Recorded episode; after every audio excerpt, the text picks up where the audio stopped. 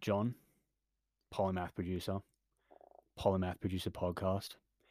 And what we do on this podcast is we analyze the great producers of all time, the great tracks of all time. We figure out what everyone did to put that track together, why they did the things they did, so that we can grab that information and use it in our own way in our own tracks. Now, what I'm going to be doing on this podcast is I'm going to be analyzing songs myself. So I'll be dissecting tracks from start to finish, and I'm going to be taking out the top five things from that track that I thought were cool about that track, and then I'm going to recount them to you. Now, I'm going to be analyzing number one songs from the 60s all the way to the 2020s. Okay, I'm not going to spare any decade. There's going to be a full history here of the techniques, the methods that people were using to make these tracks great. Now, what you can do as a listener, because I'm not going to be playing the songs on this podcast. Okay, I'm actually just going to be recounting what I learned from these tracks. In the past, I did stem breakdown. So I would be breaking down track stems and playing it back so people could hear it. But what I think the more valuable thing to do would actually be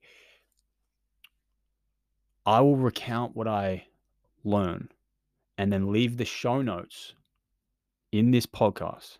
Okay, so when you listen to the when you listen to the episode, you'll see the show notes.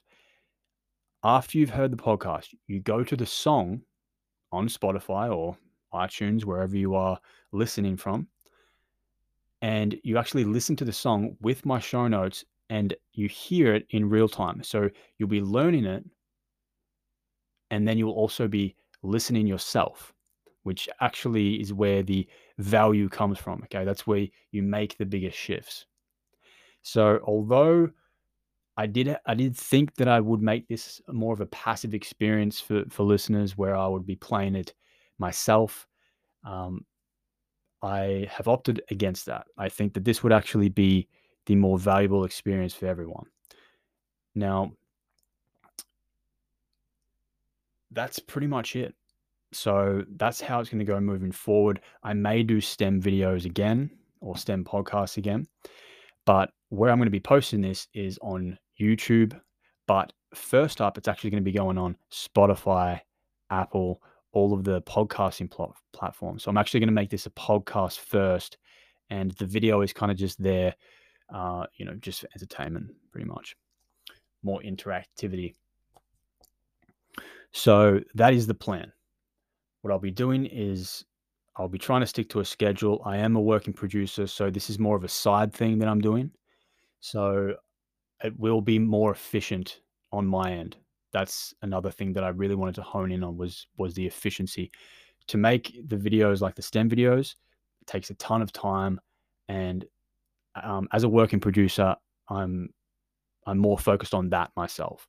So this is really more of a process to share what I've been learning, uh, share cool insights that I'm that I'm discovering from from the great tracks of all time, so that you can also improve as well.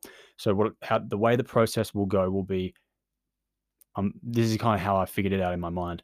Monday will be the 60s, Tuesday 70s, Wednesday 80s, Thursday 90s, Friday 2000s, and then Saturday will be like 2010s, 2020s, and I'll just pick a song from random that was a hit in the past or a number one song and I will analyze it for like an hour.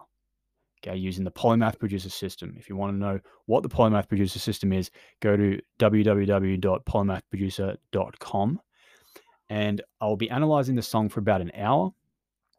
And then straight after that, I will be recounting to you uh, like my nugget findings, all the, the the cool things that I discovered from the track.